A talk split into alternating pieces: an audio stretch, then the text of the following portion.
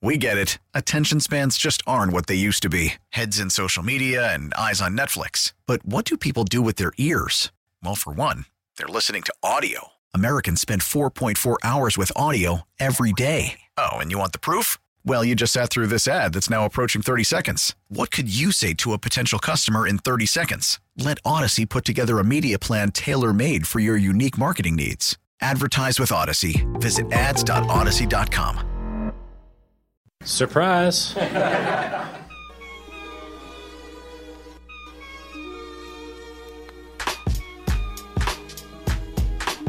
Mulligan Hall, Chicago Sports Radio, 6-7 to the score. Surprise indeed.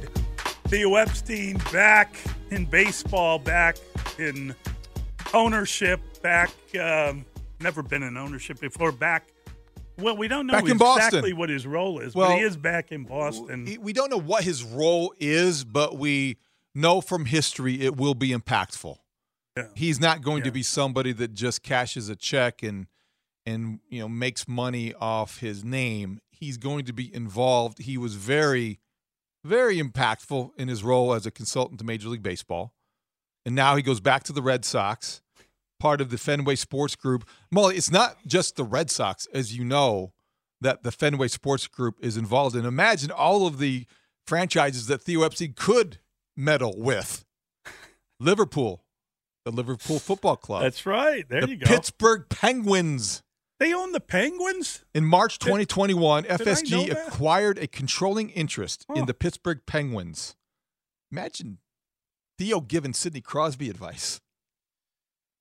Theo and his wife have two kids, and I remember reading the story of, was it Gordon Eads, the sports writer, reported that they were getting married, and they got married at Nathan's hot dog stand in Coney Island, and that was the story and everything. Well, it turns out that was Theo's dad who was making a joke. And he told him that they got married on Coney Island. They actually were on John Henry's yacht in St. Thomas or something. I mean, great. It's hilarious. I mean, it'd be awful to have to write a correction that they didn't get married in Coney Island, but isn't that a funny story? Yeah, that is. That's funny. I did not know that. People joking around. Yep. And I don't know why. His family, what was it? His grandfather and his great uncle wrote Casablanca. I'm just saying, Theo and his crew connected to all sorts of stuff. A lot of connections now with the Red Sox and former Cubs, or I guess maybe former Red Sox still going turned Cub, now former Cubs turned Red Sox again. Craig Breslow is the former Cub director of pitching or whatever his title was with the Cubs, and he's now running the Red Sox as their GM.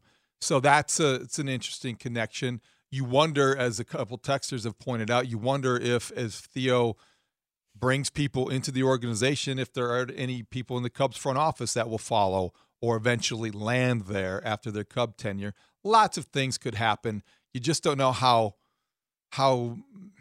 his fingerprints will be on there and what his role will be. But this is good for him. It is baseball symmetry. This is where he started to make an impact. Really, I guess he started with the Padres technically, but he really burst onto the scene with the Red Sox, and now he's going back there. And, you know, I don't know how you get mad about that if you're a Cubs fan. And, well, Dustin can get mad about anything, I suppose. But I honestly don't know how you would take exception to his choices. He's from there. He grew up there.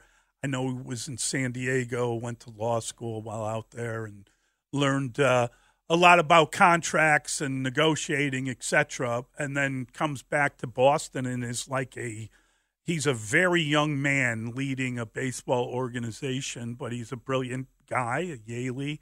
And you look at the success that they had, right? Winning a couple of titles. I wonder if people were mad that he went to the Cubs, that he, you know, actually took the job in Chicago, and obviously breaks the curse here too. Oh, I'm sure that people were upset about that out Boston. There. Yes, I'm sure that was hard for a lot of people to see him go to another organization, and then even harder to see him do here what he did there. But he just turned 50. Yep. And now here he is, a part of ownership. I mean, I think if you start talking about the great executives in sports history, I think Theo is a Hall of Famer. Dustin mentioned the good work he's done for baseball and changing some of the rules and making the game more exciting. Well, there's no question about it. It's fantastic. You look at this generation, and he's one of the most successful, impactful baseball executives of this era. And now, if this is his third act, as he has alluded to, a lot of people thought it would be in an expansion role or a franchise like the Oakland turned Las Vegas A's, or somebody even the Mets could have bought him and paid him all the money to turn that franchise around. But this makes the most sense because of the familiarity and just the symmetry. And you could see Theo embracing stuff like that, almost like a baseball romanticism. And he's got a little bit of that in him still. And when the White Sox were making their moves, didn't we talk about that? That's the guy. He was the first name. If you're ambitious, that's the guy. Give him a piece of ownership if that's what it takes. They fired Kenny and Rick on a Monday, and by Tuesday morning, if it was that, it was Theo Epstein's name. Mm-hmm. That was kind of the dream candidate, but never realistic with Jerry Reinsdorf. No. Not that ambitious, not that creative, and I just don't think it was ever a possibility, even though it would have made the most sense. If Theo Epstein wanted ownership stake, as he has now with the Fenway Sports Group, you do wonder if Jerry Reinsdorf is motivated to sell, why that would not have been more of a serious consideration. Really bright guy. Does makes a lot of smart moves. And this looks like one of them, frankly. It does.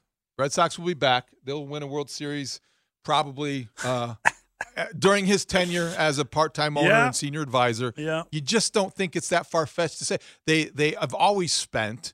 They are in the toughest division in baseball historically. And you figure that they're going to find a way to get back on top. This is what that says to every Red Sox fan out there, I think. And so if you're a Cub fan – you're happy for him, but you are a little envious. Bad news for the Yankees. Yes. I mean, that's an organization that's been kind of dormant for a while. No offense to anyone, but this doesn't bode well for the future. What would really cheer Cub fans up if they're down about Theo going to Boston to win another World Series eventually is that if the Cubs would announce in a Friday news dump they're signing Cody Bellinger. That would be a great Friday news dump. How about it? Somebody over there.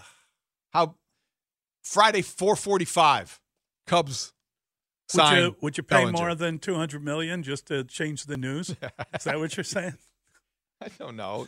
Why would you do it on a news dump? No, probably not. Probably not $200 million. But I think that this is the beginning of February. This is the week or the beginning of the time period that Jeff Passan last week said that early February is when Scott Boras clients would have to wait to start signing. We're still waiting for Scott Boras's top clients to sign somewhere. Mm-hmm. It's remarkable, really, that this baseball offseason has come down to this.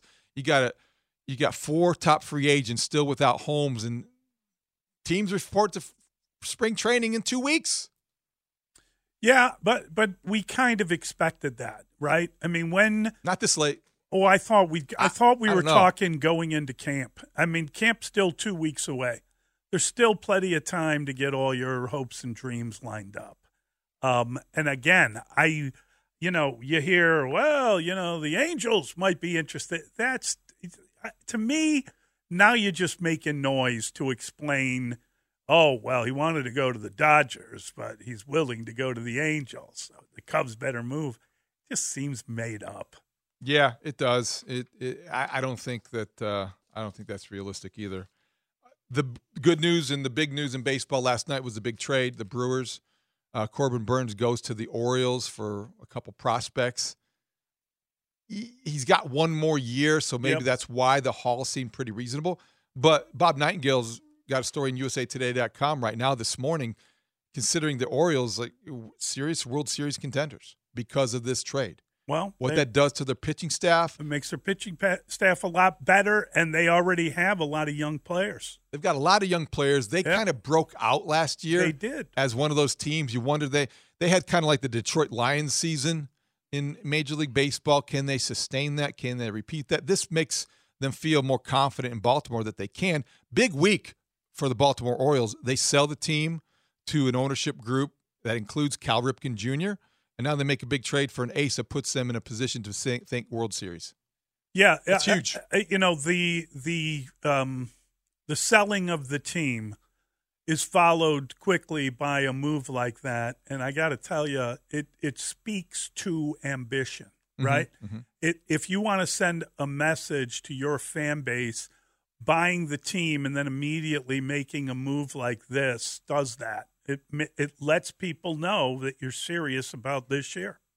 It does, and it makes a statement that, you know, one will be related to the other. Because let's face it, whenever there's a sale of a team, the hope from the fan base is you're re-energized, you're revitalized. You're like, okay, now they're serious about winning. And then you follow that up within, 2 days of making a trade that confirms that. It says that you are ambitious. It's a new day, and that's what you're waiting for if you're a Sox fan, really. Well, something like that. Because I think we've seen it with the Cubs. I think when the Ricketts bought the team, and then we're very careful about figuring out the business, and then made the move for Theo, and they finally got to a point where you really were like, oh my God, they're going to win. Right. And there were other times with when the Tribune company owned it, where you thought, wow, and one of them was a trade with Theo where they got Nomar Garciaparra. I remember feeling that morning like, wow, the Cubs are really going to go for it. They're getting this shortstop in from the White Sox, and they're really going for it. And that fizzled. Don't make that deal. Nomar in Chicago was not Nomar in Boston. No, it was not. Nomar was no more. Nomar was no good. But again, I think that when you got to a point where Theo came in and they had to change up the minor league system, and you knew that was the every season is sacred, but we're going to lose a bit here. Man, that worked out, huh? Wasn't that quite special? And then, the offense is broken, quote, as you kind of gave up, or you saw that they were en route to kind of giving up with that group. Yeah, everybody respected when Theo Epstein left Chicago and the Cubs, and I think you understood that he had done what he came here to do, and it was time for him to move on in his mind, and certainly he kind of explained a decade at a time. After 10 years, he was ready to move on, and it was close to that, and he had accomplished all that he could here. So he went to Major League Baseball, was a consultant, and now this is Act 3. And good for him. Yeah, I don't know what to make of how you look at the Orioles, you look at the Red Sox now re-energized, and you want the same thing for the White Sox. And the closest they can come to a bold move like this would be to, before spring training, announce plans for a new stadium, a new ballpark downtown. Why do we accept that they're just they're not spending money this year? That they shouldn't spend any money. Is it because of the fact that they lost 101 games with the group that they had? So no one gets too upset about changing out and, removing that element of it. I think conventional wisdom says that when you have a 101-loss season, that you are ready to hit reboot. And when you fire your front office and every executive that had something to do theoretically with that historically bad season, that starting over involves, struggling.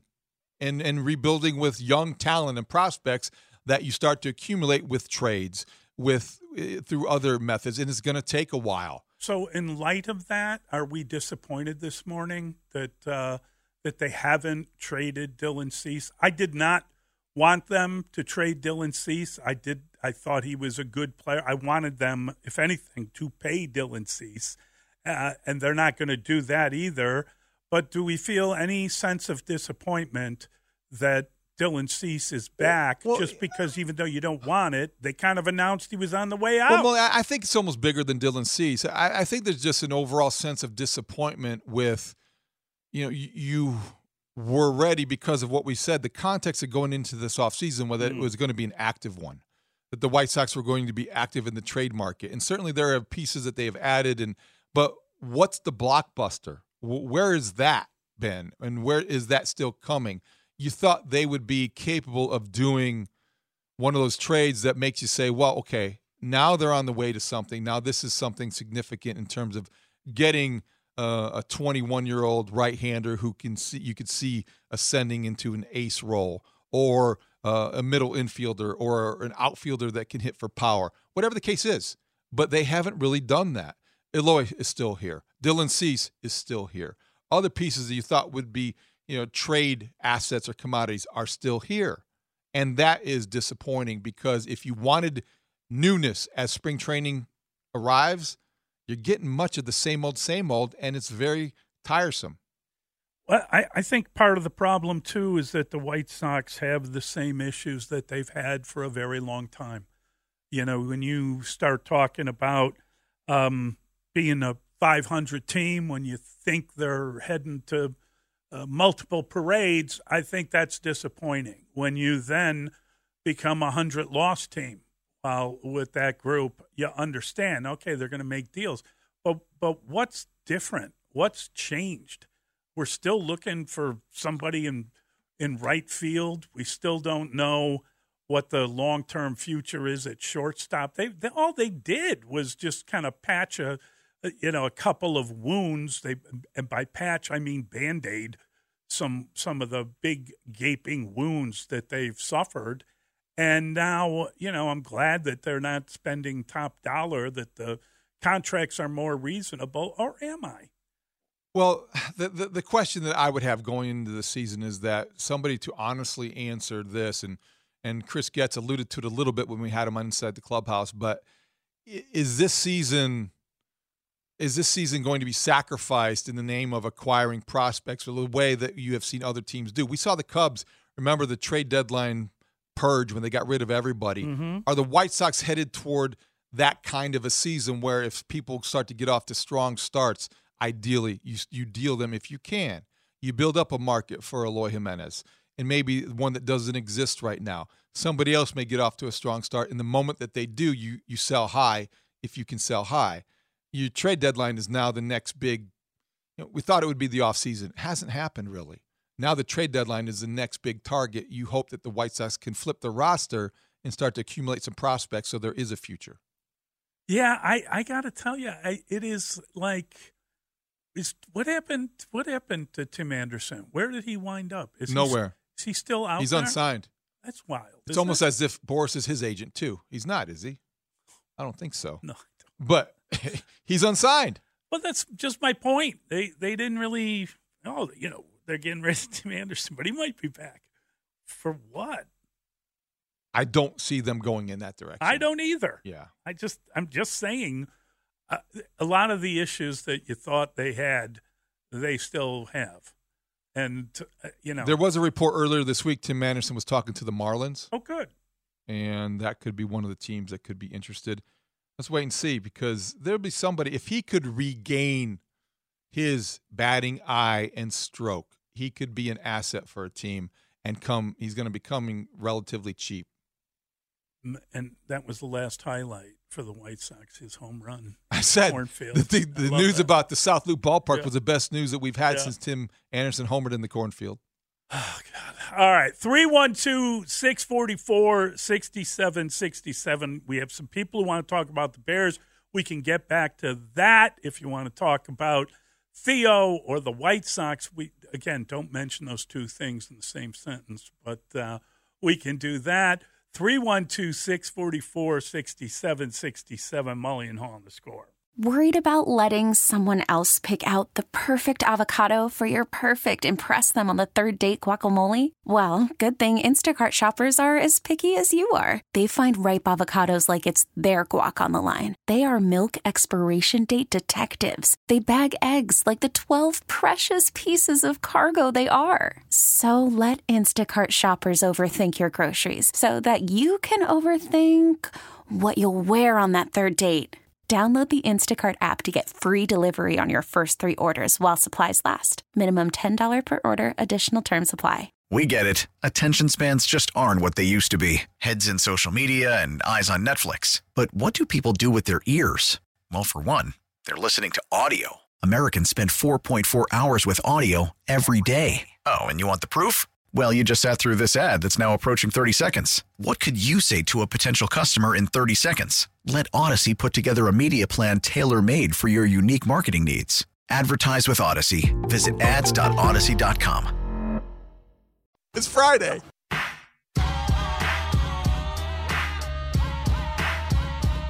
Mully and Haw, Chicago Sports Radio, 670 The Score. So I'm watching this East-West Shrine game last night. As I told you, I was trying to follow up on some of the NFL games, and I just thought it must be on the NFL Network, and lo and behold, instead they had the East-West Shrine game, and I got kind of hooked on it. Frank Gore Jr. is 5'8". This guy's fast as lightning, but he's a little guy. And there was talk about whether – I think he's coming out now as a junior, right? And that's kind of wild when you think about it. But I guess he's not going to get any bigger over the next year. And he's entered the draft, and we know that Tua's brother was in that game, and he entered the draft because they denied him the opportunity to return to Maryland for another year. Yeah, 5'8" for a running back is – undersized, but you never know. Running backs get all kinds of opportunities, and there are guys who succeed in this today's NFL, the way that running backs are valued and teams go through them. So Frank Gore Jr. might have a shot. You know, there's going to be a lot of guys you're going to see tomorrow in the Senior Bowl that are worth paying attention to if you're curious and into this prospect kind of watch, as we have been all week. You know, the Bears had 5 players that played in the last year's Senior Bowl on their roster this year's rookies. So I don't know who it will be, but the big center from Oregon, the edge rusher from UCLA, those are two guys that we hear a lot about that would stand out. It's just, you know, it's things to consider and file away, and football to watch in a weekend where there will be no NFL football for the first time in months.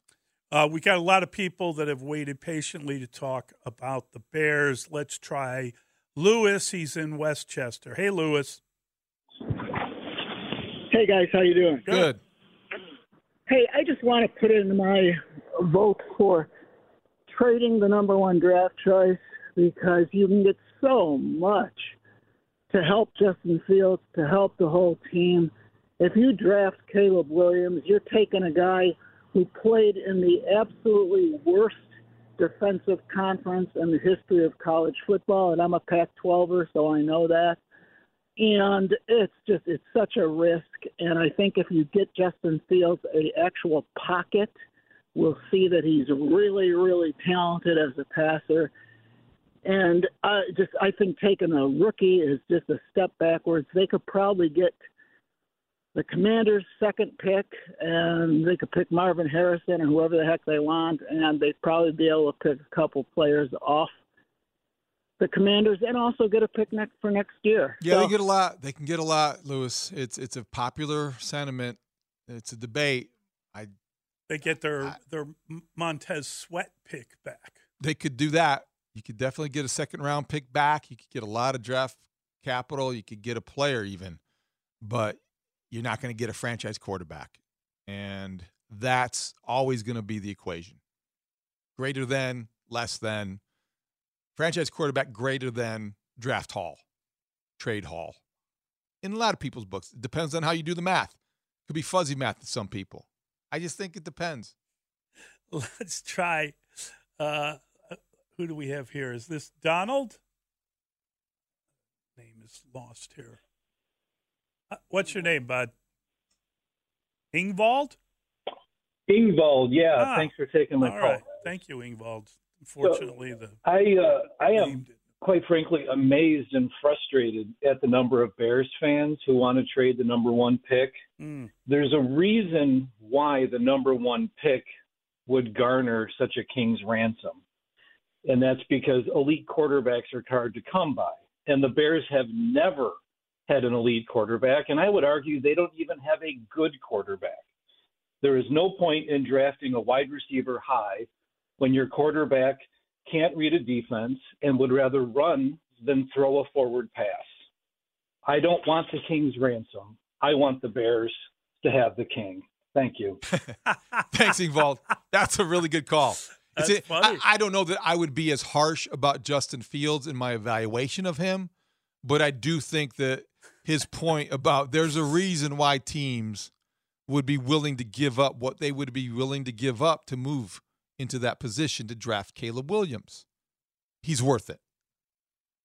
Until proven otherwise, until evidence surfaces, he's worth it, or he's considered to be worth it in the eyes of the professional football talent evaluators. Look, you know, one of the great elements of having the number one overall pick, one of the great features of having your choice of all quarterbacks is the unknown. It is the imagination of, wow, this guy's going to be the greatest. Wait till you see this happen. I don't know.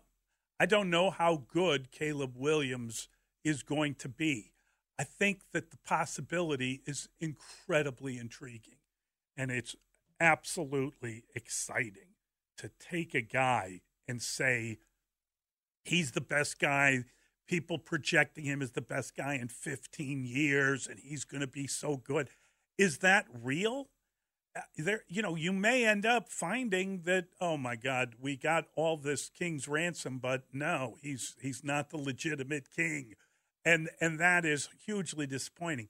But the possibility and the excitement that creates would be a phenomenal thing to see unfold, and it wouldn't take 1 year. No. It would probably take a little bit of time. You'd have to be patient. There'd be these moments where you're flashing this stuff. It'd be a fun time to be a fan. It would be great. Yeah. Get on the ground floor. It would be absolutely great. Be patient. Watch it develop. And then we'd be doing shows all the time about what is it that you're really looking for. And these are the things, and this is the hint of what's to come. We'd be doing shows in January about playoff games and not coaching turnover. Exactly. It gets so tired. And by the way, Molly, breaking news on The Score presented by BetQL. Smarter bets start with BetQL. Download the BetQL app today or visit BetQL.com. Punxsutawney Phil did not see a shadow. Is that breaking news? Yes, it is breaking news. I saw that 2 hours ago. Oh, well, we haven't gotten to it. We had a lot of Theo talk. Early spring, Punxsutawney Phil, if you believe in Groundhog Day and all that nonsense. So that means if he didn't see a shadow, that means we get a quicker winner, right? It would have been. If he sees the shadow. It would have been cold again. Winter last 6 weeks. This weather is like, he's right. He's on to something. The winter will be 45 minutes total. Probably so. Right. It hasn't been bad so far. No, it hasn't really been that terrible. It's been very good. This weekend's going to be great. Really? Yes. Very nice weather expected. How nice. Sunny, 40-ish, mid-40-ish. I even saw maybe early next week, 50. That, you know, it hit about 45 yesterday, but yeah. I think, Dustin, you had promised me 50, and I just resent you 50's coming. Over the fact that it didn't hit 50 in my life, because you cheated me by promising. You created an expectation that ruined one of the best summer-like days of this winter. Oh, out at O'Hare Field, it was 50. See, again, you didn't tell me I had to fly. So what today, Dustin? What should I expect? I don't know. I got to check with my guy, Billy. Yeah. I think 46 degrees. He has a great connection. He seriously, he's my weather guy because he knows the guy from BBM, right? And he gives us inside info. No, WGN. He's Tom Skilling's EP, so now he's the new guy, Darius, his EP. Again, Demetrius Ivory. Yes. Demetrius Ivory replaces Tom Skilling. That's big news at WGN for the Chicago weather people and the meteorologist crowd. And my guy Billy is the EP of that show. And WGN, the morning show? No, the weather department. He produces all the weather stuff. Oh, okay. Oh, cool. WGN, world's greatest newspaper. And I just bring it up. Are we going back to the Tribune today? Are we going to go online? Yes. Have we already? Yes. Okay. Dan Weider has a really good story there on Justin Fields and how he measures success. How were the wire stories from yesterday? Well, that was a really tense day. Yesterday, the Tribune showed up, picketed. They made their statement. Good for everybody who who did that, everybody who believed in that cause enough to show up and walk and talk and get the message out. Alden Capital needs to take them seriously, give them a new contract, give them what they deserve. Goodness sakes. Yeah, go back to the Tribune today, though. Yesterday was the boycott. We have a couple of callers. Let's get to the phone lines. Mel's in Chicago, and he has a point to make. Hey, Mel, how are you? Doing? How you guys doing? Doing well. Real good. First of all, very exciting Punxsutawney Phil news. Thank you for sharing that. Thank you. I want to tell you that I have been going back and forth with my friends, you know, shooting the schmutz, as we say, talking about whether or not Fields is the right guy for the job or not. But after watching the 49ers and Brock Purdy, I got to tell you that all we need is a quarterback that can run just enough. And Justin Fields is a heck of a running back, but he's a decent quarterback. But I'd take that first pick all day. I'd take Caleb Williams. I think if we're talking about Justin Fields at year 4, and if we're talking about how great he is at running, we don't pay a quarterback to run. We pay a quarterback to throw. And I personally feel that if a quarterback can run just enough, like Brock Purdy can, just to get those few yards when we need that first down or get close to a first down, then we're putting way too much emphasis on him. Justin Fields, he just needs the right pieces, the right players. You don't hire an brand new offensive coordinator to work with a guy who's been dealing with this for 4 years. I think they know what they're doing, and I think they're getting ready to pull the trigger on Caleb Williams and get what they can for Justin Fields. That's my 2 cents. I think you're right, Mel. I think Mel's right. Yep. All the signs point to that direction. And I appreciate his appreciation of the breaking news. Thank you. And I was hoping we could just break that news yet again. Can we do it one more time? Yes. Punxsutawney Phil did not see his shadow. So that means we're going to have an early spring. So that is sort of a tribute to Groundhog Day. It is a tribute to Groundhog Day. If we keep giving that breaking news report. Breaking news. Punxsutawney Phil did not see his shadow. So we will have an early spring. I heard that somewhere before. That's good stuff. Yes. John is listening on the Odyssey app. Hey, John. Hey, guys. Love Justin Fields to death, but I don't know. We got to do OC, trade Fields, get a bunch of draft picks, maybe pick up J.J. McCarthy. I think Williams is a cancer, and there's so much crap going on. Tell me why. Tell me why, John. Just because all you hear is negativity. I mean, he just, to me, sounds pretty arrogant. Kind of reminds me of Eli Manning, when Eli Manning, you know, refused to sign for whoever it was. Eli Manning won 2 Super Bowls. Would you take it if Caleb Williams won 2 Super Bowls but was arrogant? I don't think Caleb Williams could do it. Okay. We don't know if he can. We don't know if he can't. I don't know if what you have heard is legitimate, founded on fact, or just gossip and rumor.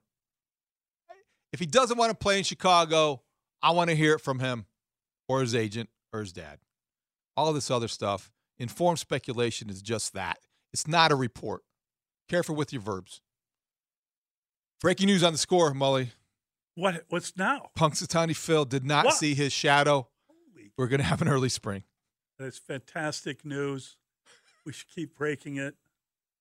All right. It's Groundhog Day. Again?